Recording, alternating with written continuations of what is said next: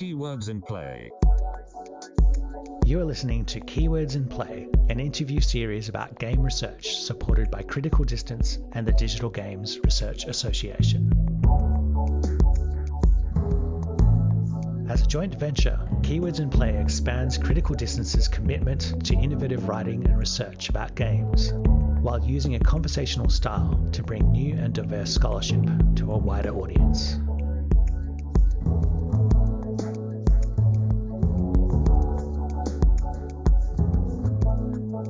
Florence Smith Nichols, can you introduce yourself in your own words? I'm a PhD student in Games AI at Queen Mary University of London.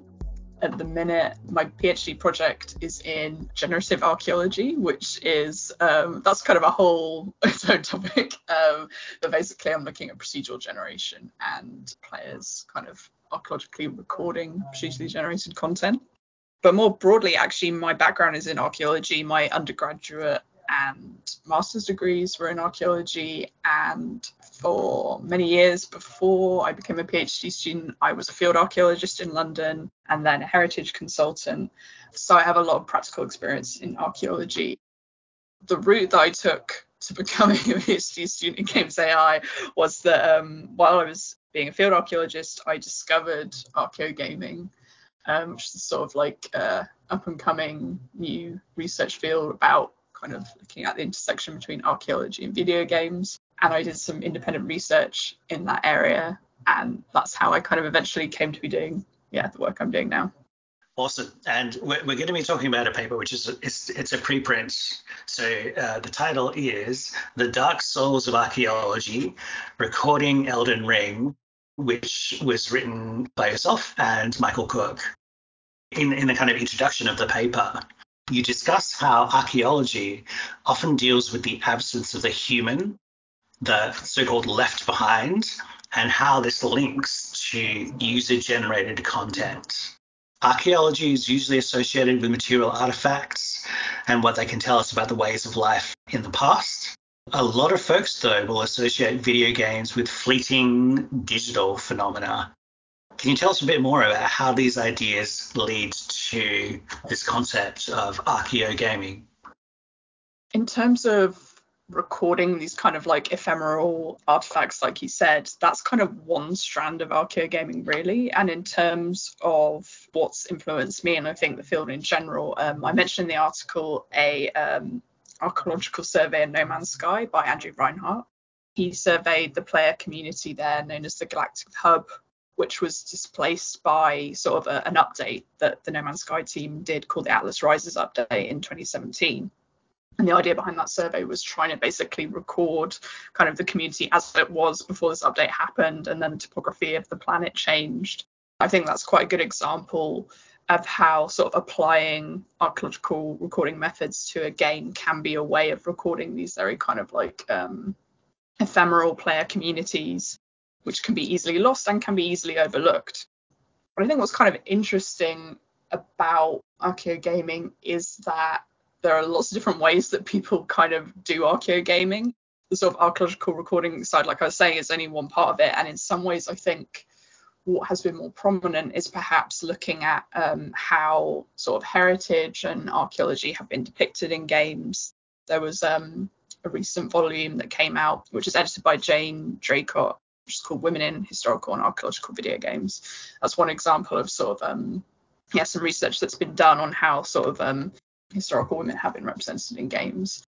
But I think this point about the ephemeral nature of player experiences is really key to why I think some people have kind of wanted to use these kind of archaeological recording methods because there's a sense of this stuff is so easily lost. How could we potentially record it? And then what are the implications of that? And then that has interesting parallels with what you might call real world archaeology, where, for example, let's say there's going to be a new development, and that means that the foundations of that new building are going to kind of remove the existing archaeology there. That's often kind of like the conditions in which archaeological fieldwork happens. So I think that yeah, there's this interesting parallel between like yeah, analog versus digital archaeology, I guess. So I think that's sort of like the train of thought for why these kind of approaches start to happen. And that leads on to questions about um, specific archaeological methods. There's quite a lot of discourse around historical method in relation to digital games. Could you maybe talk a bit more about the specifics of archaeology, archaeogaming, and maybe how it's a bit different to uh, games history? That's a really great question, and it's something that I think it's an important distinction to make. Um, it's certainly something that I've come across. Like, it's much more common to hear about the history of anything, including games, right? And traditionally, historical methods, I'm not a historian, um, but they would be sort of defined as looking at sort of the textual sources predominantly, whereas archaeology is focused on the material remains um, of the human past. And of course, these two these fields like overlap massively, right? And it, it's quite a difficult thing because on the one hand, as an archaeologist, I think sometimes and I think other archaeologists have this, you get kind of a chip on your shoulder of being like, oh, people always talking about historians and they kind of conflate the two and it's like, oh, well, archaeology is basically history. And it's like, no, no, we're, we're special and all this kind of stuff, right? but, um, however, the thing is they both feed into each other so much because so much of archaeology can be informed and supported by historical texts and also vice versa, right? And I think that's true of games as well one thing that I mentioned in the article is looking at um, fan wiki pages, and I guess that would potentially be seen as like a fan history of the game because it's a textual source potentially. But I mean, that was a very useful source for me for doing the archaeology the game just to understand, say, for example, just different weapons in the game. Like, it's just a fantastic resource, these kind of like fan wikis, right? So, yeah, I guess that would be sort of the distinction and in terms of the archaeological approach I had to Elden Ring, to kind of give an example, it was about trying to record the archaeological context of player messages and bloodstains. Archaeological context um, can be defined as kind of um, trying to record the context of something both in space and time. And what that might mean in practice is, for example, if we're talking about analog or real world archaeology, let's say that you have sort of like a bit of pottery or something, you would want to record what deposit that pottery was found in. So maybe it was like in a pit or something like that. That's just an example. And the context would be kind of the fill of the pit. But you want to record the fill of that pit in relation to the cut of the pit itself, which would have happened first before it could have been filled up, and then what the pit cut into in order to create a chronology. So that's kind of the idea around archaeological context. And so with Elden Ring, I was trying to float that to a video game, which of course is kind of complex and it doesn't always exactly work. But the idea was trying to understand sort of where these player messages and bloodstains were appearing and in at what time and in relation to each other. The reason why Elden Ring ended up being kind of the focus for this was so prior to it coming out, I'd sort of had discussions with my supervisor, um, Mike Cook, who's the kind of um, co-author on the paper about the From Software games because they have a lot of um, environmental storytelling, and that's kind of interesting to me as an archaeologist. This idea of like um, these games creating narratives from the environment. So I was already interested, but I'd never played a From Software game and I have to admit I was quite very intimidated. Right, I'd never played any of them, but then I saw Elden Ring was coming out, and it was it felt like an opportunity for me to kind of try one of these games. And it was only really once I started playing and I started seeing kind of a lot of the fan and kind of online interest in the game. And specifically, there were a lot of articles published kind of around the time when the game first came out in kind of late February 2022 into March, which are about kind of like the memes that had come out of the game um, and like all the different player messages and how it was this kind of sort of almost like a meta game of Elden Ring, which wasn't specific to Elden Ring because you have the messaging system in previous kind of uh, Soulsborne games. That's that's the term I'm looking for. What was particularly interesting about Elden Ring was that it was a much I don't know, I guess popular would be the right word. It, there was a really big player base this time. I mean, of course, like the Soulsborne games are very kind of well known in the gaming sphere.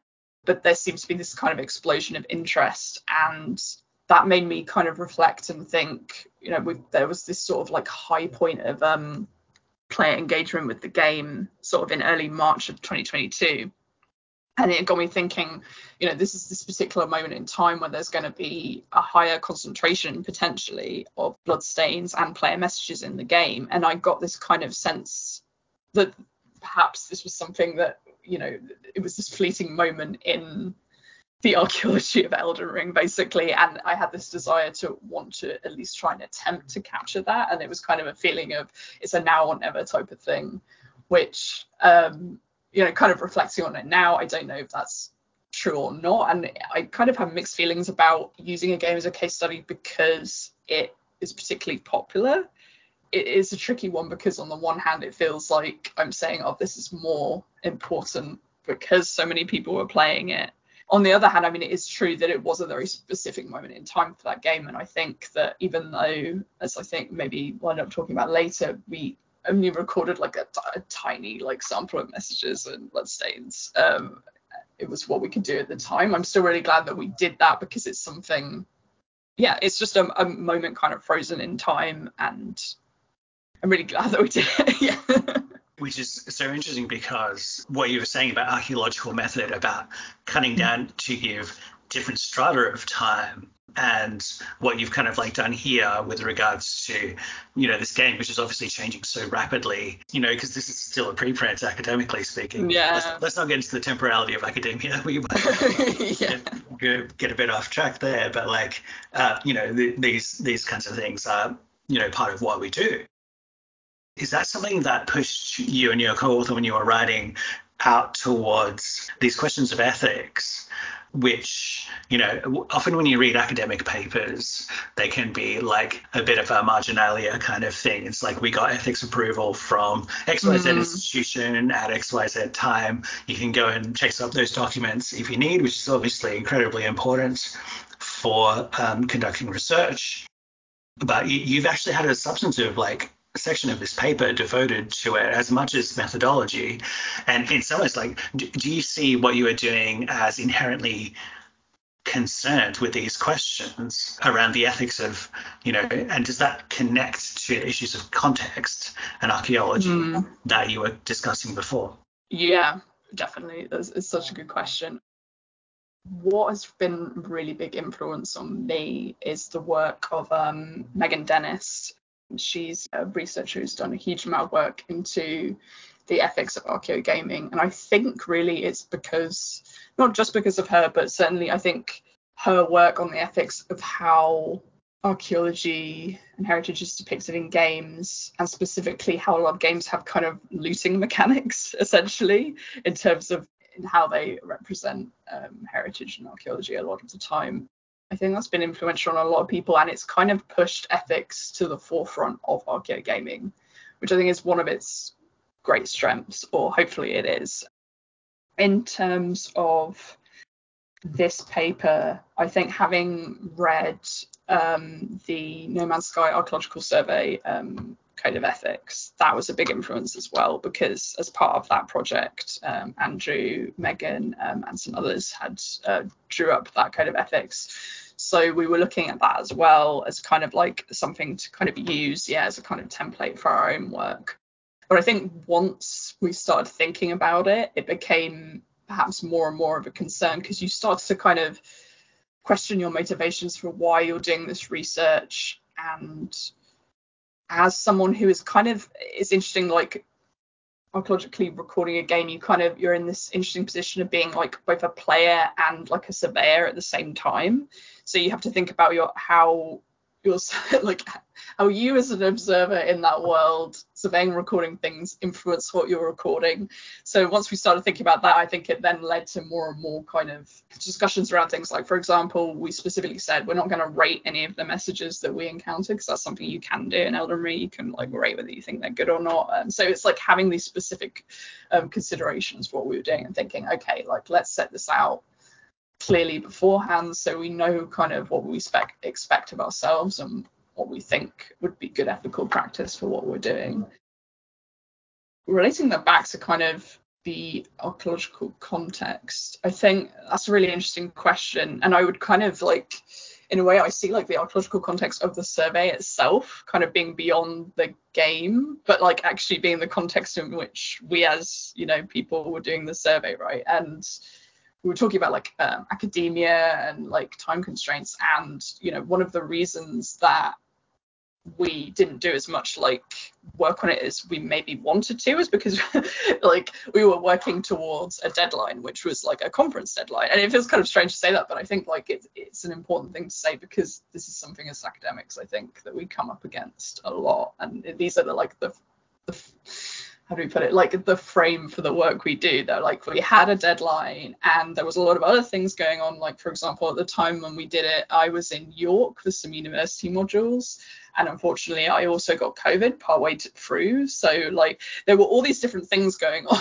It's really strange like looking back on the experience of doing the survey and it was a very specific context like of my life um which is kind of like woven into it. And maybe that's also why i think some of the things we put in were around things like okay like this is actually pretty intense like screen based work. We need to like be careful about like making sure that we like consider our own kind of like health and well-being in doing this. And and maybe that's something like looking back on it now i can think oh, maybe i could have done better myself like looking back on it. But it's good to um like think through those questions. And i think another thing that i was reflecting on with this understanding that archaeology as a field has this really long colonial history and i'm very glad to see there is kind of more and more kind of consideration of that. And i think that part of this sort of big push to kind of really reflect on what we're doing in archaeo gaming comes from this desire to say okay we we need to do better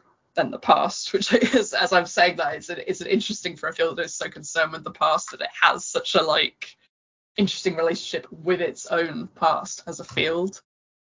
That's super interesting because as we see these metaverse type technologies mm. rolled out more and more and more, and more people gaming in various ways, mm. engaging with these technologies, the you know the, the kinds of ethical questions that researchers are going to have to ask themselves are going to be more and more critical. So Archaeo Gaming seems to be, from what you've said, like a really kind of hotspot for people thinking about these kind of questions. You also talked through like the the equipment that you use, the particular um, venue in the game. So the PS4, you know, the, the Church of mm-hmm. Elleh, which is one of the the early kind of areas. So you didn't have to kind of like mm. go through a whole lot of the game to find such a rich set of messages. Yeah. So what were the main findings of of the research? Yeah, so the main finding, funnily enough, was even quite simply that you can do this kind of survey in a game like Elden Ring. I think like the first our first research question was just is it possible to do an archaeological survey of Elden Ring? Because there just hasn't been that much work like this done in video games. And even with the No Man's Sky um, archaeological survey, that I mean, that of course was with No Man's Sky, which is a very different game.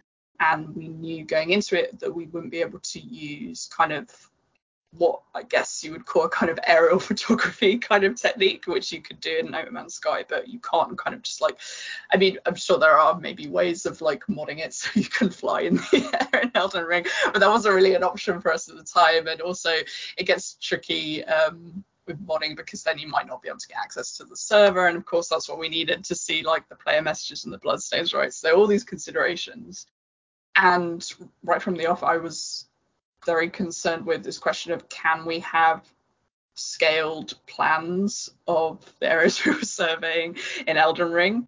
So one of the biggest hurdles was just trying to see if it was possible to do that. Um, and the way we managed to do that was by kind of using uh, the player character's like foot as like a like a scale in order to draw out um, yeah the locations we were looking at which I remember like as I was doing that kind of thing to myself is this just completely pointless like is this I mean no, is this the best way it was the best way at the time I suppose and actually as a process, I found it really useful for kind of like almost like having a mental map of the space we were looking at.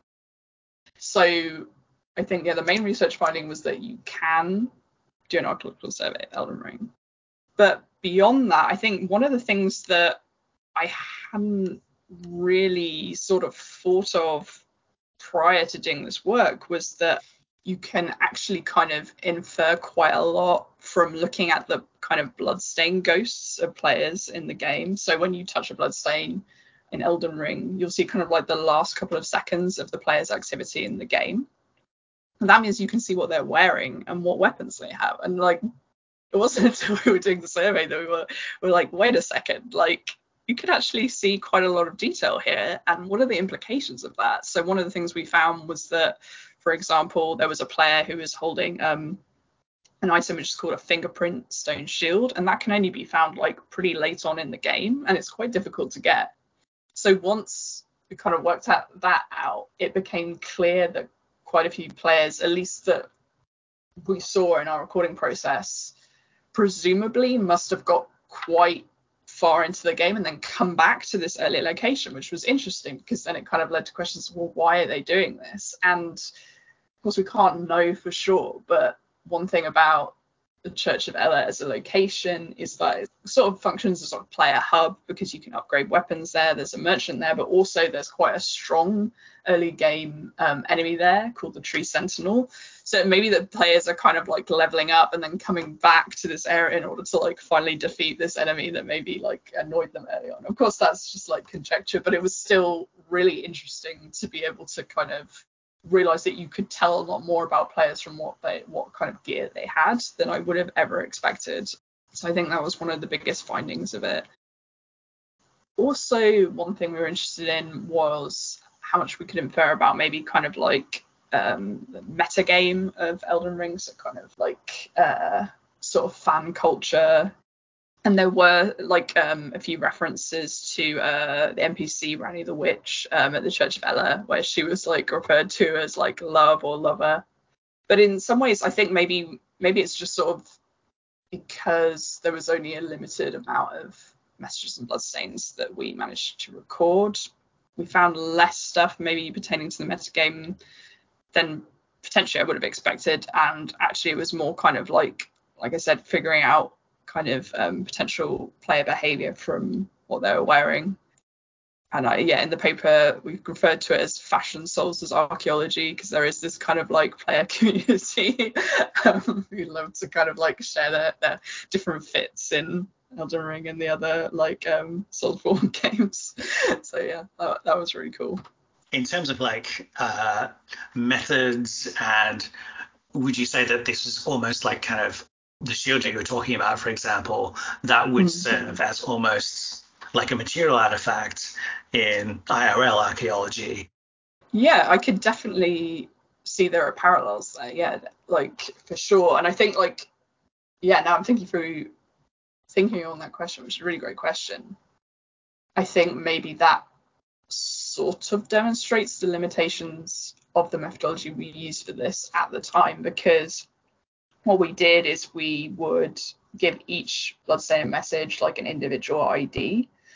But even though we kind of took notes on things like the shield that we observed in the bloodstain ghost, I don't know whether we could have necessarily like, for example, considered the shield as even like a separate artifact within the context of the bloodstain. It gets kind of like very once, once you start thinking about it this fine-grained level, it becomes quite complex because then you have to think, okay, well, what does that mean in terms of an archaeological context? Yeah, like you've got kind of like let's say the, the Church of Elleh, the bloodstain, then what's kind of comes out of the bloodstain and the bloodstain ghost because of the strange nature of Elden Ring, right?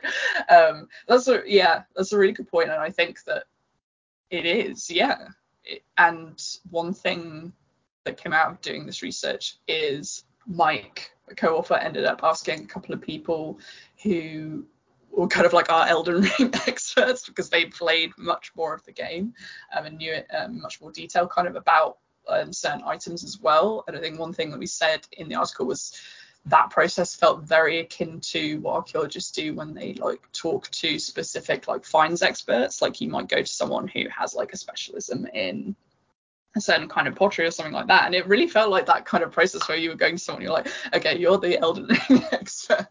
what do you think about this like item or whatever, right? And it was a similar thing with like looking at fan wikis, which felt yeah like very much like you coming to like yeah this sort of archive of fan knowledge about the game. Awesome. So, so yeah, like, like there are Minoan kind of experts. There might be, you know, Elden Ring experts going forward that, you know, yeah. you face with.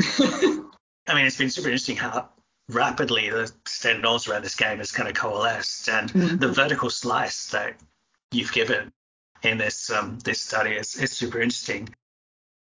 Going forward, are there, are there any kind of like, I mean, you, you might want to talk a bit about generative archaeology coming out of this or methodological mm-hmm. guidance that, that you might mm-hmm. want other scholars to think about?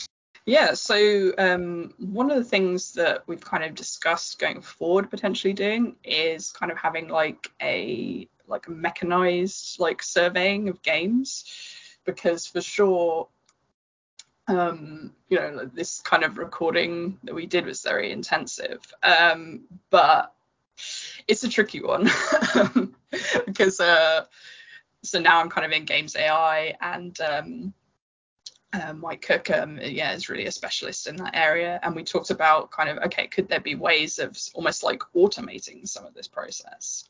That could be very useful in some ways, but then, as with any kind of form of automation, there's questions about how and why you might be doing that and potential ethical concerns about data collection. Because one thing you could do is gather data from the server, but for one thing, that's something that from software might not like anyway.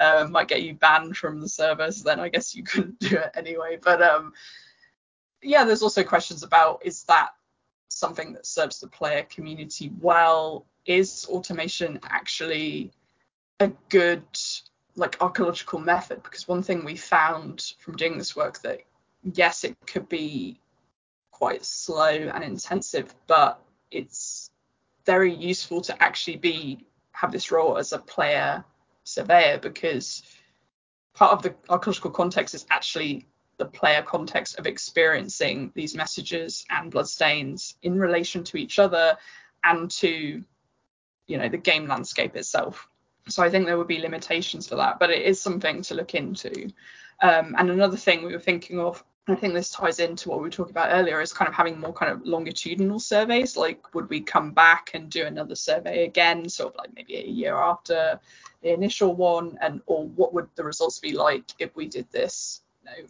in X amount of years time, and how would that work? So there are those kind of um, considerations going forward.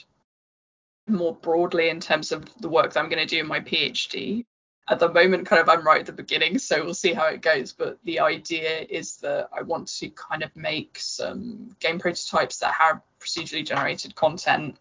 The player is then kind of encouraged to archaeologically record using kind of similar methods potentially to what I used um, in the survey, whether that's sort of like um, making plans or photography, and kind of like looking at the implications of that, like if content is procedurally generated, so it's created algorithmically, would a player be more or less motivated to record that? There are questions around sort of things like um, perceptual uniqueness and things like that.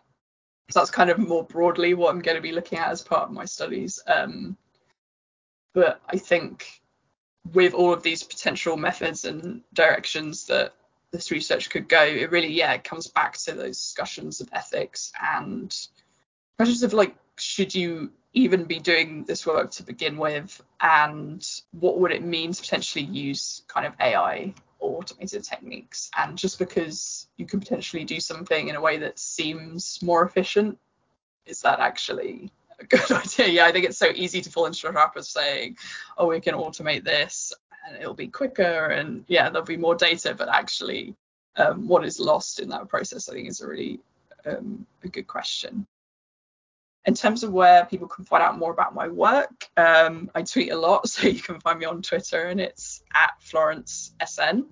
Um, and I also have a website which has a lot of my um, academic and games writing work on it, which is florencesmithnichols.com. I'd also encourage people to look at the website for a research collective that I'm a part of, which um, is a collection of people who do work into AI, creative computing, and ethics, which is called Knives and Paintbrushes. Um, so you can find uh, all of that at knivesandpaintbrushes.org. Thanks so much for chatting to us. Thank you.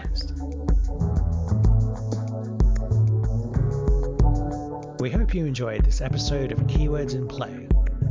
For more great ideas around games, check out criticaldistance.com or take a dive into the Digra archives at digra.com.